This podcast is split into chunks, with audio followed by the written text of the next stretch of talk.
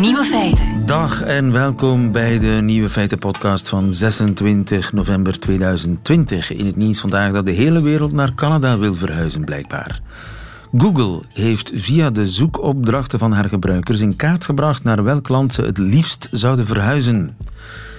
Bij maar liefst 30 landen is Canada de nummer 1, de meest populaire bestemming. Naast Engelsen, Nigerianen en Mexicanen willen ook zelfs wij Belgen het liefst verhuizen naar Canada. Nederlanders willen dan weer liever naar Spanje, Hongaren liefst vanal naar Nederland en Russen verhuizen het liefst naar Amerika. En wie wil er nu naar België verhuizen? Wel, niemand. Ze moesten eens weten. De andere nieuwe feiten vandaag. Thierry Baudet, de leider van Forum voor Democratie in Nederland, kan zijn eigen kantoor niet meer in, want de sloten zijn vervangen. Ook je libido kan in lockdown gaan. Koken als in de 16e eeuw schijnt heel lekker te zijn. En er zijn bloemen die zich camoufleren voor mensen. De nieuwe feiten van Nico Dijkshoorn hoort u in zijn middagjournaal. Veel plezier. Nieuwe feiten.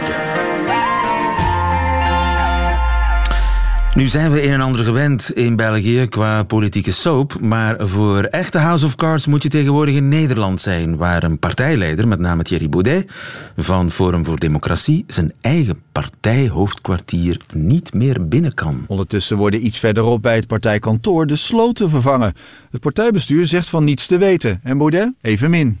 Ik heb begrepen dat ze zijn vervangen. Dus u kunt niet meer in het partijkantoor?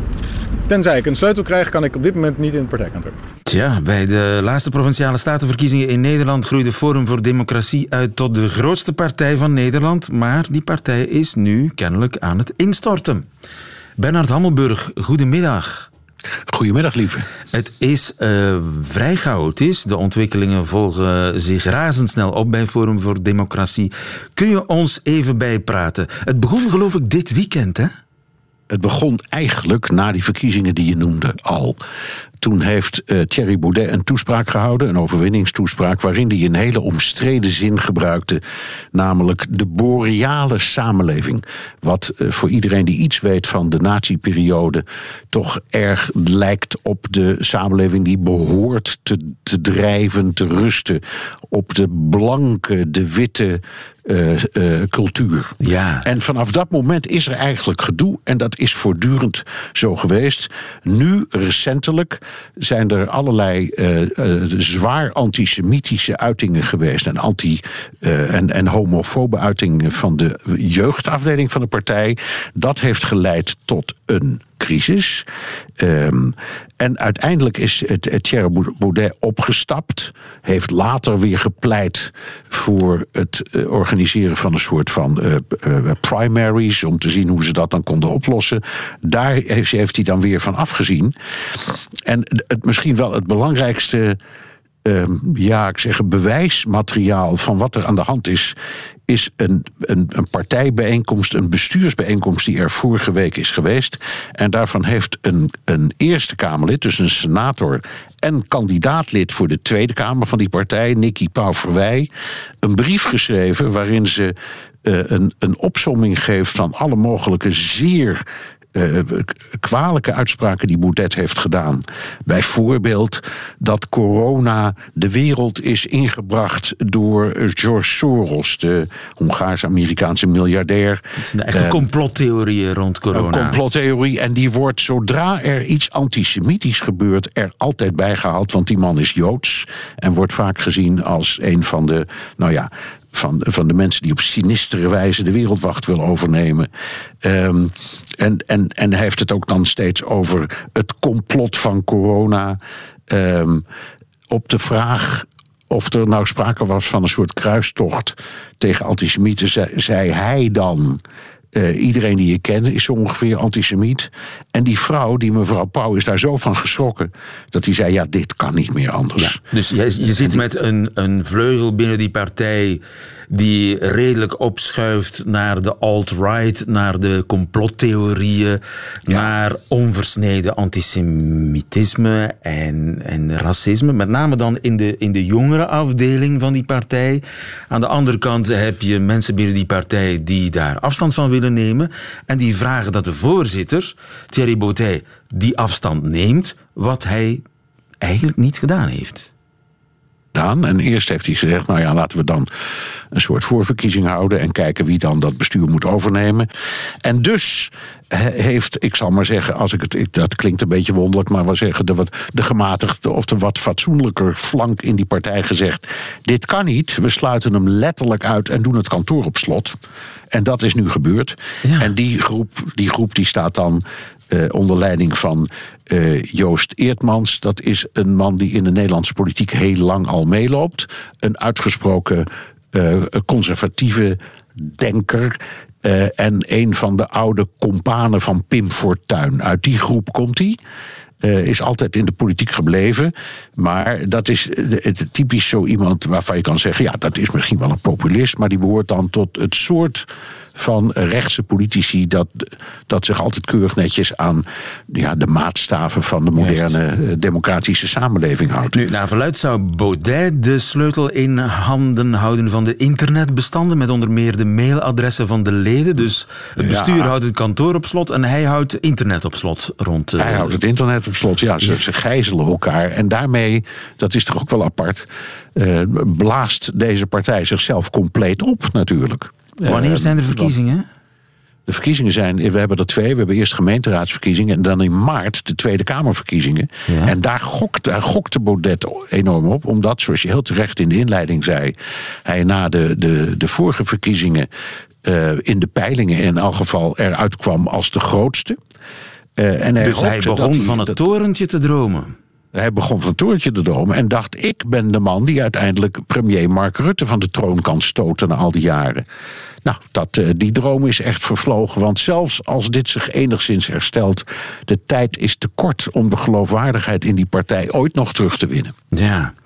In die fameuze speech waar je van sprak, waar hij over de boreale wereld begon, uh, vertelde Thierry Boudet ook dat de uil van Minerva zijn vleugels bij het vallen van de avond aan het spreiden was. Waar is de uil van Minerva nu? Ja, ja uh, ik heb geen idee, eerlijk gezegd, waar die nu is. Op de grond, uh, denk ik. Ik denk het ook.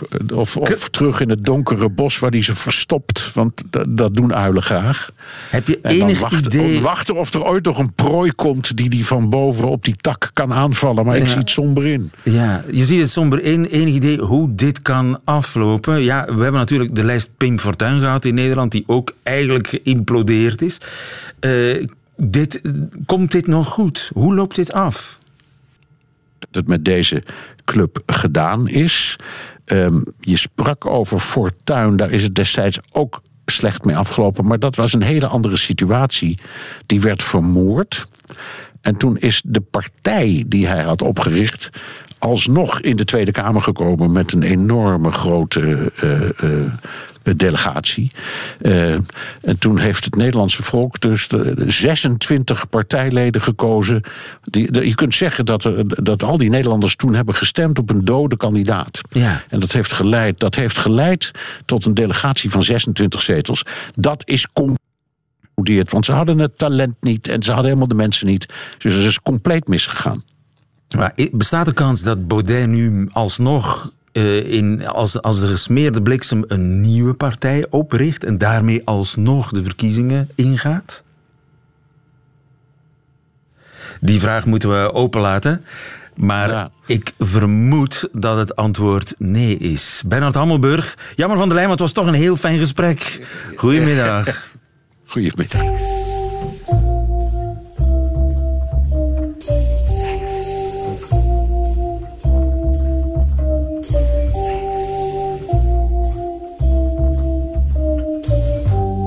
Feiten.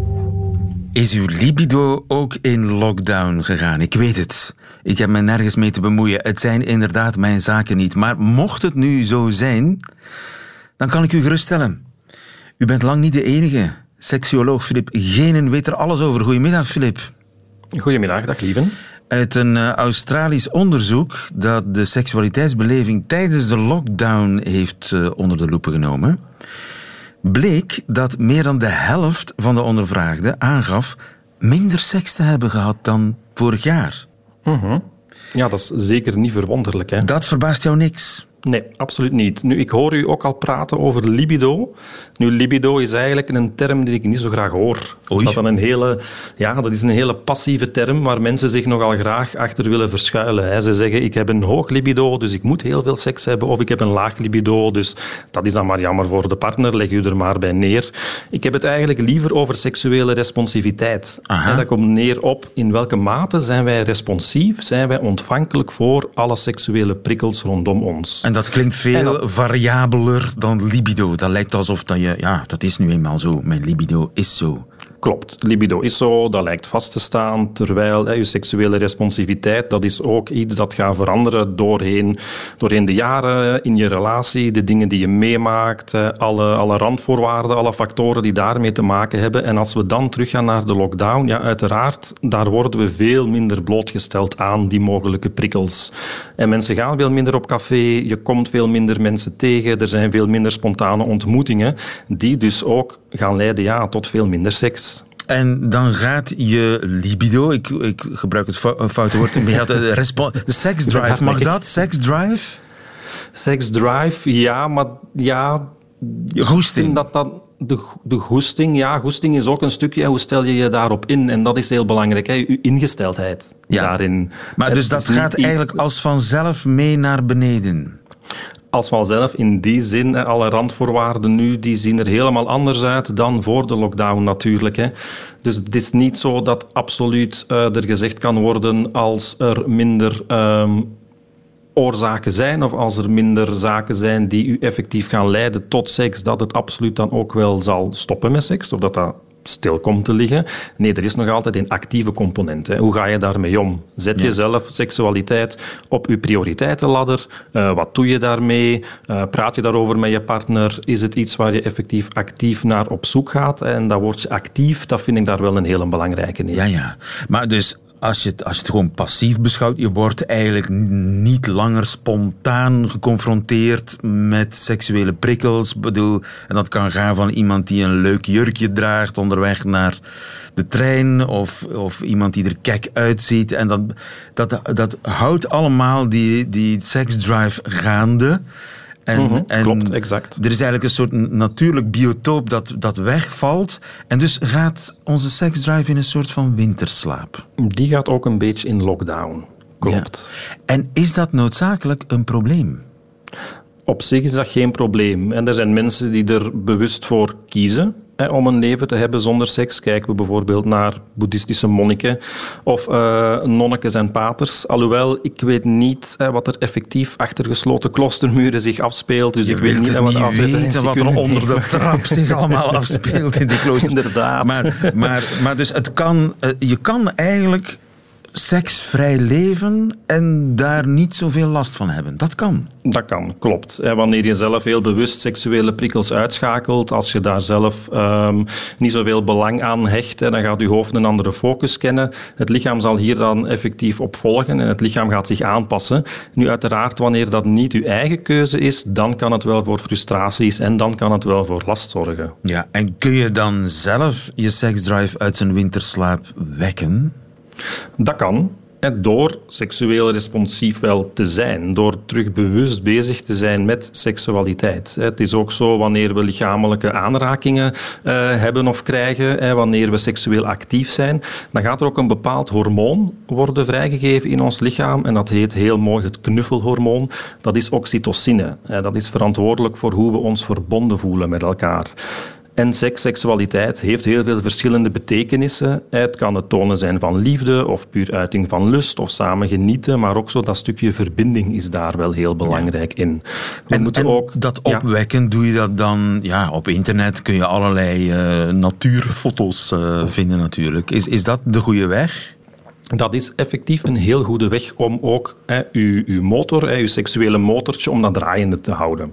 Het is niet zo omdat nu het, het, vuur gedoofd is, dat mensen bang moeten zijn dat effectief dat vuur voor altijd gedoofd zal zijn. De waakvlam, het, het vlammetje, zal altijd wel blijven branden. En wanneer we ons dan terug blootstellen aan seksuele prikkels, dan kun je terug dat vuur een beetje als katalysator daar wat olie op gooien en dan gaat effectief wel terug je lichaam volgen. Ja, ja. Want overigens datzelfde eh, Australische onderzoek dat toont aan dat een kwart van de ondervraagden uh, beweert dat ze tijdens de lockdown meer masturbeerden. Uh Dus dat zijn mensen die aan de waakvlam aan het werken zijn.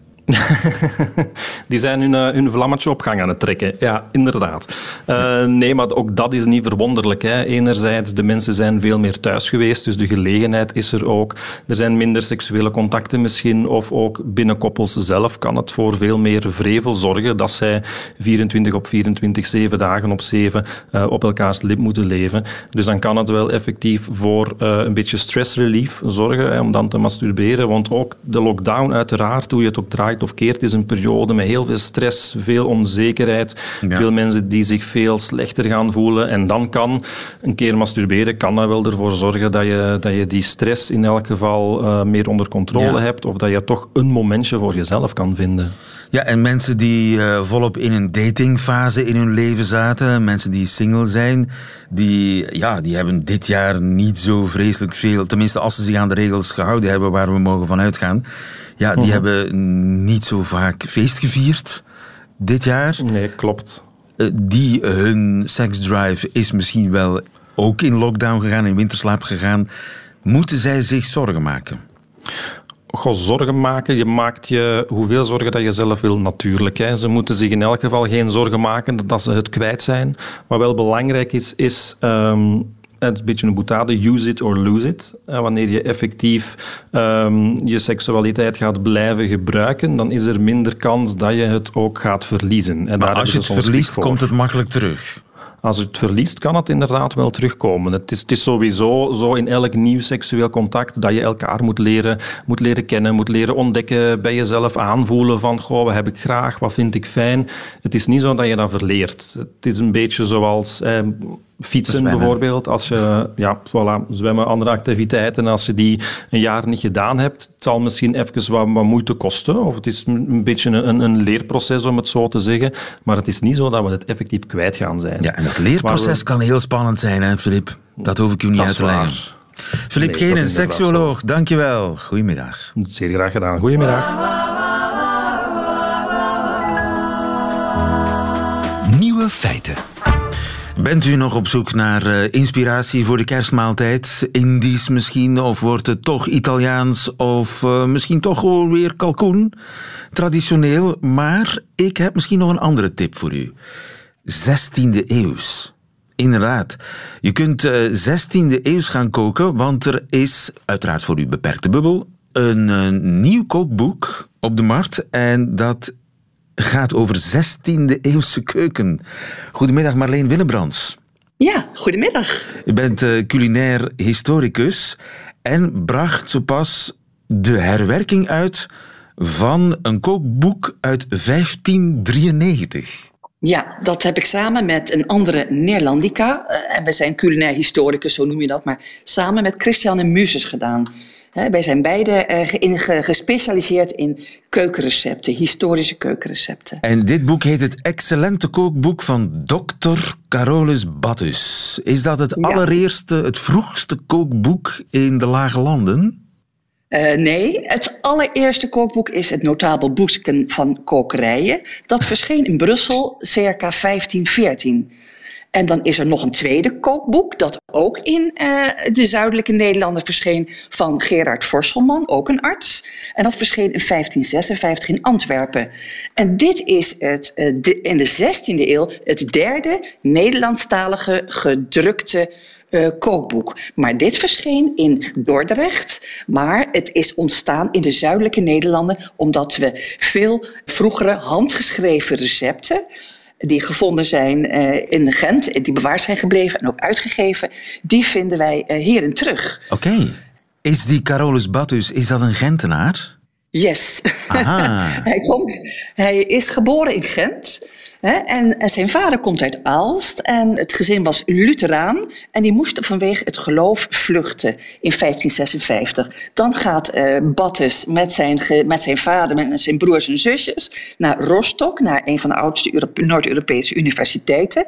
Daar gaat hij geneeskunde studeren, daar promoveert hij als arts en dan trekt hij door Europa, maakt kennis met het werk van uh, Franse uh, en Duitse artsen en dan vestigt hij zich uiteindelijk in Antwerpen Antwerpen in 1576. En dan heeft hij een prachtige tijd van tien jaar in Antwerpen, wat toen een geweldige metropool was uh, in, uh, in, zeg maar, in West-Europa. Ja. Dan moet hij in 1585 ook weer moet hij vluchten. Hij is Lutheraan ook, als, net als zijn vader.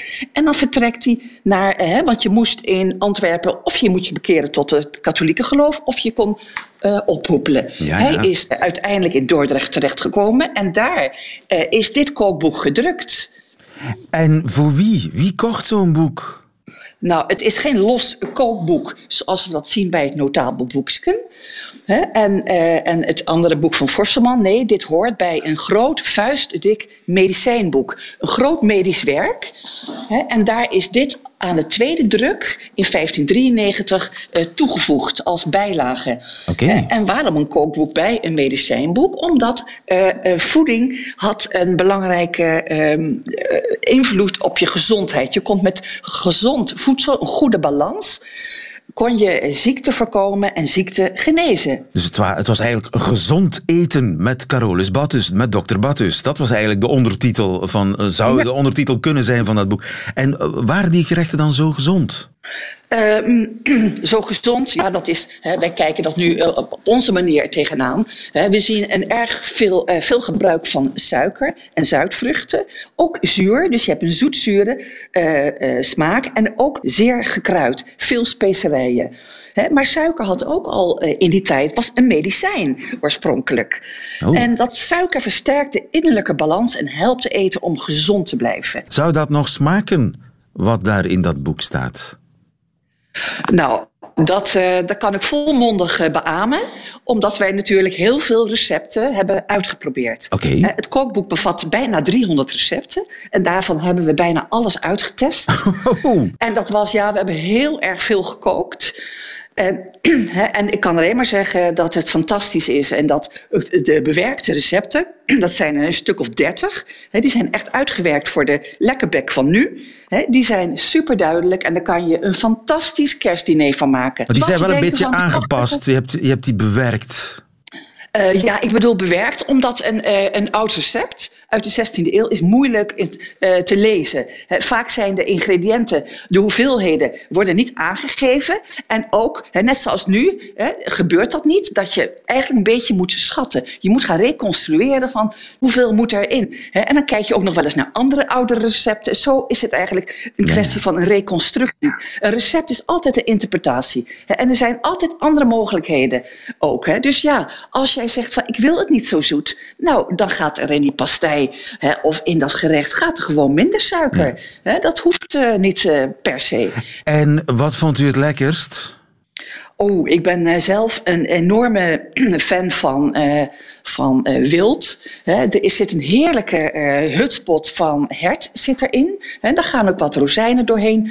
Hè, en dat is, dat is een van mijn favorieten. Hè, wat ik ook erg lekker vind. Dat is de gevulde lever. Daar wordt kalfslever wordt opengesneden en gevuld met een, met een vulsel van heel veel groene kruiden en specerijen. En dan wordt daar varkensnet omheen gewikkeld en dan leg je dat in de oven.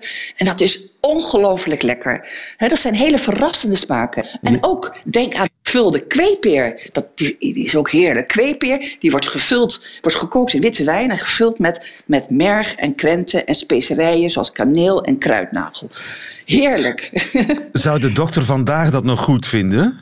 Ehm, waarom, eh, waarom niet? De- dat, eh, Heel erg gezond klonk toch allemaal niet in de oren. Lever en merg. is Merg eh, wordt heel veel gebruikt als een, eh, als een, een vetstof. Hè, maar eh, nou ja, hè, ik ben niet alleen Nederlandica, ik ben ook diëtiste. hè. En het is natuurlijk altijd zo dat hè, alles waar te voor staat, dat moet je niet eten. Dus te veel vet, te veel suiker. En eh, dat is eh, beslist niet het geval. Dus het is absoluut een mogelijkheid om het kerstdiner in eh 16e eeuwse stijl te doen dit jaar. Ik zou het aanraden. En echt, de recepten die wij hebben uitgewerkt, hè, die zijn zo goed eh, maakbaar hè, dat ja, het kan bijna niet mislukken. Het is eh, een paar maal uitgetest hè, en er is ongelooflijk veel keus. Uit die 30 gerechten kun je een mooie pastei maken, die hutspotten, zelfs stoofpeertjes en van allerlei eh, wafeltjes, kleine oeblietjes nog voorbij het dessert. Dus dat, dat, dat, Het water komt me in de mond, Marleen. Ja. Marleen Nou. Willebrands, dankjewel. Eh, En je boek heet Het Excellente Kookboek van Dr. Carolus Battus. Dankjewel. Goedemiddag. Ja, graag gedaan. Radio 1. Dum diddle diddle dum dum dum diddle diddle dum dum dum diddle diddle dum diddle diddle dum diddle diddle dum. Nieuwe feiten. Ding dong ding dong ding dong. Stel, een paaslelie verandert plotseling van kleur. En is niet langer geel, maar neemt de kleur aan van een boomschors. Dat zou toch een groot mysterie zijn. Wel een gelijkaardig mysterie is aan de gang in China. Een groot mysterie over een klein bloempje dat de voorbije jaren van kleur is veranderd. Koen S., goedemiddag. Goedemiddag.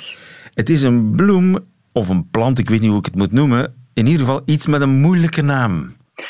Ja, Fritillaria de la eigenlijk, eh, Fritillaria de la Vaille. Eh, Hebben we daar ook een Ja, simpele naam voor? Wel, het is eigenlijk eh, het Chinese neefje van de kievitsbloem. Kievitsbloem dat sommige mensen hier in hun tuin aanplanten. Dus daar het Chinese neefje van. Ik zal maar zeggen, de Chinese kievitsbloem. Hè? Dat is voor Koen. mij prima. Jij bent bioloog in de plantentuin in Meissen. Heb jij zo'n kievitsbloem ergens staan?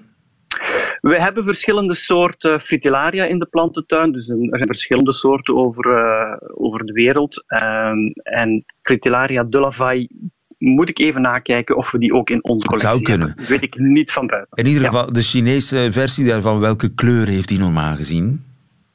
Wel, normaal gezien is dat een plantje met eh, groene blaadjes en een geel bloempje. Eh, maar er is in die populatie of, of binnen die soort is er heel wat variatie. En dat is niet ongewoon. Dat heb je eigenlijk met heel veel planten- en diersoorten, dat er binnen de soort wat variatie is. Dus je hebt er ook met wat bruinere eh, bladeren en bloemen en wat grijzere bladeren en bloemen. Ehm, dus dat is eigenlijk niet zo ongewoon dat je variatie hebt binnen één soort. Maar de grijs-bruine versies die zijn nu plotseling in de meerderheid. En de felgeel-groene, want het is een opvallende kleur, hè, dat bloempje, die, die, zijn, die worden minder en minder. Inderdaad, en dat ziet men vooral bij populaties die eh, makkelijker bereikbaar zijn. Dus waar dat de mensen eh, makkelijk toegang hebben tot die populaties, daar zie je dat die populatie vooral bestaat uit grijze en bruine exemplaren en veel minder uit eh, groene exemplaren. En dat is perfect te verklaren in het licht van, eh, van natuurlijke selectie. Hè? Want die, die planten reageren op de aanwezigheid van de mens en worden grijs-bruin. Ja, ik, ik geef eigenlijk... een- Ja, dat, dat klopt. Dus doorheen, eh, doorheen de evolutie en de natuurlijke selectie gebeurt dat. Ik geef eigenlijk een ander voorbeeld. De, de, de plantjes, eh, de levende steentjes in Zuidelijk Afrika, die, eh, waar, dat is een gekend fenomeen dat die heel erg lijken op hun omgeving. Lijken Dus die steentjes. hebben een, ja, het lijken steentjes. Dus de dorstige woestijndieren die gaan eraan voorbij. En eh, ja, die vallen, degenen die het minst opvallen, zijn het meest succesvol. Hè? Survival of the fittest. De meest aangepaste die overleeft. En doorheen generaties zijn die natuurlijk succesvol om hun genetisch materiaal door te geven. Wat maakt dat generatie na generatie de minst opvallende plantjes uh, ja, hun genetisch materiaal blijft en dus die populatie verandert stilaan in minder en minder opvallende plantjes. Juist, ja. Dus die plantjes zelf die denken daar niet over na, die weten niet beter dan dat ze gewoon leven en zichzelf voortplanten. Er is geen strategie gericht op zelfbehoud. Er is niet een redenering uh, in een of ander plantenbrein dat niet echt bestaat natuurlijk. Uh, om te zeggen van ik moet hier strategische kleuren, camouflagekleuren aannemen, want dan overleef ik uh, al die predatoren. Maar het is eigenlijk gewoon door natuurlijke selectie gegaan. Het is door natuurlijke selectie. En degenen die wel opvallen, die worden natuurlijk weggeselecteerd. Die worden opgegeten en die hebben natuurlijk geen kans om, uh, om hun genetisch materiaal voort te geven aan de volgende generatie. En is hetzelfde nu gebeurd in China met die fritillaria's? Wel eigenlijk soortgelijk, maar tot voor kort dacht men altijd dat dit door dieren gebeurde en dit zou het eerste voorbeeld zijn dat beschreven wordt waar de natuurlijke selectie door de mens is gebeurd omdat die fritillaria, um, die knolletjes daarvan, die worden al 2000 jaar gebruikt in de traditionele uh, Chinese uh, geneeskunde. Uh, men heeft daar eigenlijk, men dicht die allerlei werkzame krachten toe. En ja, de Chinezen die gaan die eigenlijk al, al eeuwenlang uit de natuur roven. Om een idee te geven, op dit ogenblik kost een kilo van die knolletjes van die, van die fritillaria kost 500 euro. Maar voor zo'n kilo heb je al gauw 3500 exemplaren nodig. Dus die worden eigenlijk al gedurende heel vele decennia of eeuwen uh, door de Chinezen uit de natuur geroofd. En zo lang moet het maar duren voor ja, Darwin plaatsvindt, bij wijze van spreken. Ja, dat is dus toch ja, 2000 jaar, is, is, is toch al wel een hele tijd. Ja. Um, als zij telkens uh, de, de meest opvallende planten gaan roven of eruit halen, eh, ja, dan, dan kunnen die natuurlijk hun genetisch materiaal niet doorgeven en gaat de populatie stilaan veranderen naar uh, soorten die minder opvallend zijn. Maar selectie door de mens, bewuste, dit is onbewuste selectie door de mens, dus we kunnen dat eigenlijk kaderen onder natuurlijke selectie, maar de bewuste selectie door de mens, ja, daarvan dat weten we dat dat niet zo heel lang hoeft te duren. Hè al onze gecultiveerde planten en al onze huisdieren, eh, alles wat we kweken om op te eten, is wel degelijk door de mens geselecteerd vanuit wilde, wilde voorouders. Dus op die manier kan zo'n selectie wel uh, vrij snel gaan. Ja, en uh, moeilijk omkeerbaar natuurlijk. Je kunt natuurlijk zeggen van, weet je, we gaan de pluk van die bloemen verbieden, dan gaan ze langzaam weer een kleur krijgen. Maar ja, dat kan een paar duizend jaar duren. Dat kan inderdaad zo duren. En nu zien we wel dat in de, in de populaties die niet goed door de mens bereikbaar zijn, in, in, in kloven en dergelijke, dat je daar nog veel meer die variatie hebt, uh, in tegenstelling tot die populaties die wel door de mens bereikbaar zijn, waar je eerder de gecamoufleerde uh, ja. exemplaren gaat terugvinden. Maar dus ook planten doen aan camouflage en er is dus één soort die dat zelfs door de mens is gaan doen. En dat is toch wel een nieuw feit. Dankjewel Koen S. van de Plantentuin in Meissen. Goedemiddag. Goedemiddag, lieven. Dat waren de nieuwe feiten van 26 november 2020. Alleen nog die van Nico Dijkshoorn krijgt u in zijn middagjournaal. Nieuwe feiten. Middagjournaal. Beste luisteraars. Gisteren liet ik mijn zoon een zakmes zien. Het maakte veel los. Daar stonden wij, allebei volwassen, en toch was het opeens alsof we allebei weer een korte broek droegen. Het was een vreemde plek om een zakmes te laten zien, midden in mijn woonkamer met al het licht aan. Zo oud waren we allebei al geworden, dat wij onder fel licht keken naar een voorwerp dat voorheen alleen in het diepste geheim in de schemering of onder de bescherming van het struikgewas werd getoond. Pak het maar, houd het maar vast, zei ik tegen mijn zoon. Ik vertelde dat ik het zakmes in Frankrijk had gekocht. Ik legde uit waarom. Ik zei ik verveelde me de koleren. Er was geen moer te doen daar. Steeds dezelfde boodschappen, steeds dezelfde stoplichten, een koe, een stokbrood. En toen kreeg ik opeens zin in een zakmes. Mijn zoon knikte, hij snapte waar ik het over had. Om in een boom te snijden, of om een tak dunner te maken, lekker ja, hij ligt goed in de hand, zei hij.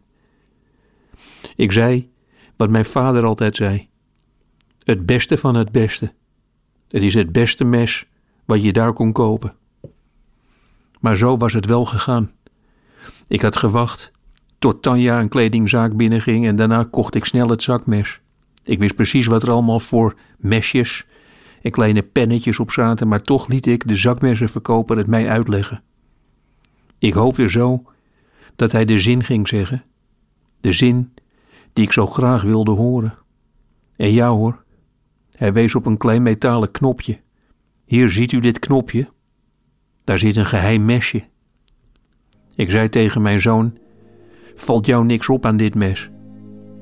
Hij bekeek het nog eens goed. Is het van een beroemde Fransman geweest of zo? Nee, zei ik. Kijk eens goed. Zijn hand gleed langs het mes. Ik zag zijn vingertoppen langs het metalen knopje glijden. Hij keek me aan. En daarna kon ik het zeggen. Het is een geheim mesje. Ik zei het veel harder dan ik het had willen zeggen. Daarna sneden we samen een tak heel dun. We bewogen de twijg heen en weer. Hij zwiepte. Wat een geweldige zakmes, zei mijn zoon. Ik gloeide van trots.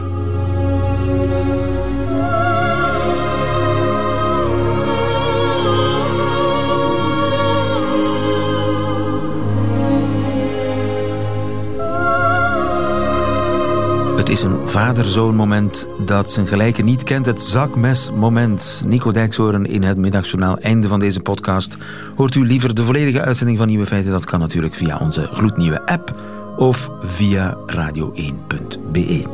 Daar vindt u overigens nog veel meer Radio 1 podcasts. Tot een volgende keer.